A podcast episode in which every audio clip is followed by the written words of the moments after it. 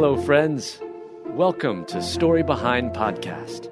This is the show for people who love hearing a good story and who believe the world could use more positivity.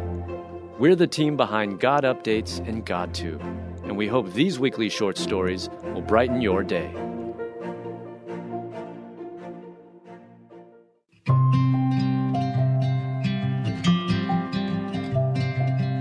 Leaves a heart wrenching goodbye letter to his wife, and then he's gone. Written by Heather Riggleman. Read by Alyssa Forsberg. One husband writes a heart wrenching goodbye letter to his wife, and then he's gone. Marriage. We dream about it when we're young, and as we grow up, we dream about growing old together. But what happens when your husband dies too soon? When Billy Laredo contracted COVID 19 at the age of 45, he wasn't just thinking about himself, he was thinking about his wife. Even though his wife, Sonia Kupuros, couldn't be by his side during his hospital stay, he thought of her every day. In his final email to his wife, written as a possible goodbye letter, he said, You are the most important person in my life, and I miss you every day. I know I am not always the perfect man I want to be, but I do my best, the message read. If I make it through this, I promise to be a better man in God, in life, and as a husband. You have always deserved the best, and if I get a second chance, I will do it. Sonia began to wonder if her husband knew something she didn't. She wondered if he knew he was going to step from this side of heaven into the other side.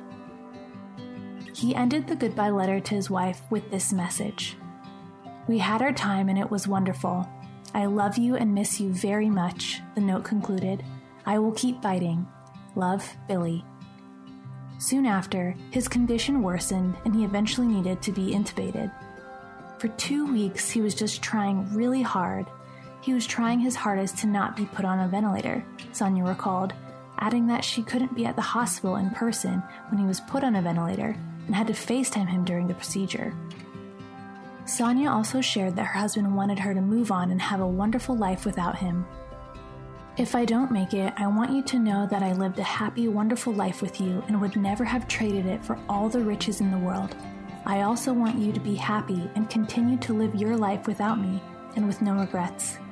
It must have been incredibly gut wrenching for Sonia to read this love letter and at the same time be comforted knowing he was getting ready to meet Jesus face to face. She took solace in the fact that God had a bigger purpose for her husband. His passing would be a testimony to all to wear a mask to prevent the spread of COVID. So you have sorrow now, but I will see you again. Then you will rejoice, and no one can rob you of that joy. John 16:22.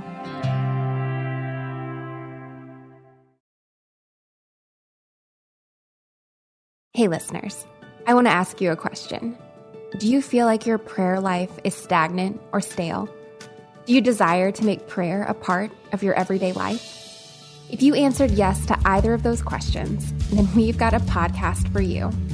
It's called Teach Us to Pray. The Teach Us to Pray podcast, hosted by Christina Patterson, walks you through simple, effective steps to grow the spiritual discipline of prayer in your life. When we grow in prayer, we grow closer to God. You can find the Teach Us to Pray podcast at lifeaudio.com or in your favorite podcast app. And don't forget to subscribe so you never miss an episode.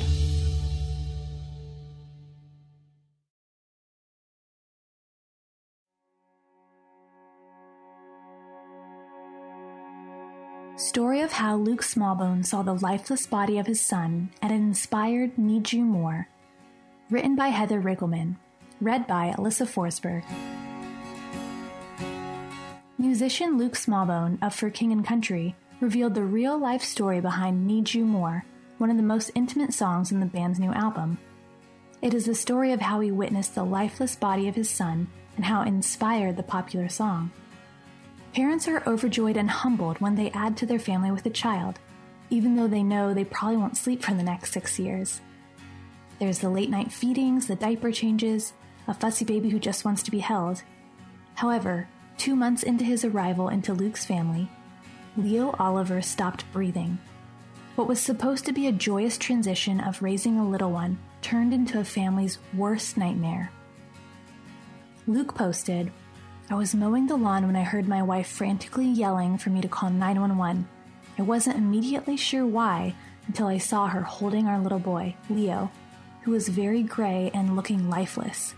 She felt God impress on her to check on him while he was napping and made the terrifying discovery that is every parent's worst nightmare. Thank God this was not the end of their baby's story. God had other plans. After many prayers and some CPR, our little boy started to breathe again. While Luke was driving to the hospital, the lyrics and a melody of the song came to him. I was in the car and I just clicked record, and this is what came out, Luke said. This song was basically written on a little voice recorder. In a moment which was probably the most intimate, scary, freaked out moment of my life, he added. And that song is special to me, whether people resonate with it or not, because that was my soul song in that moment. In the blink of an eye, life flashed, right in front of my eyes. Never knew that the fear could cripple my chest. In the blink of an eye, the light left. For King and Country sing, before repeatedly resounding, I need you more.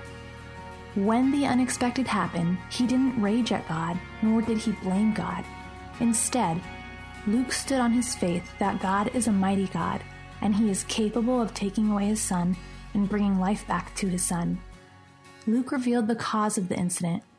His son would need skull surgery in the near future for an unrelated issue. We're home now. The last 48 hours have been a whirlwind to say the least but your prayers have been heard and answered, Luke wrote on the band's Instagram page. All the tests came back clear, and Leo is currently sleeping soundly as I watch over him.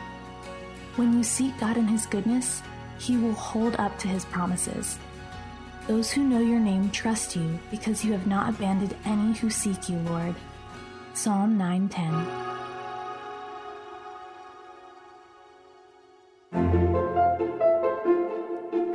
Thank you so much for listening to Story Behind Podcast.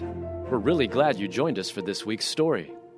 To see photos and videos that may have been referenced in this episode, check out the links in the show notes. And if you enjoyed what you heard today, subscribe to our podcast and please tell a friend about us. We'd also love it if you'd rate us and leave us a review. It really does help more people find us. Story Behind is a Salem Web Network production.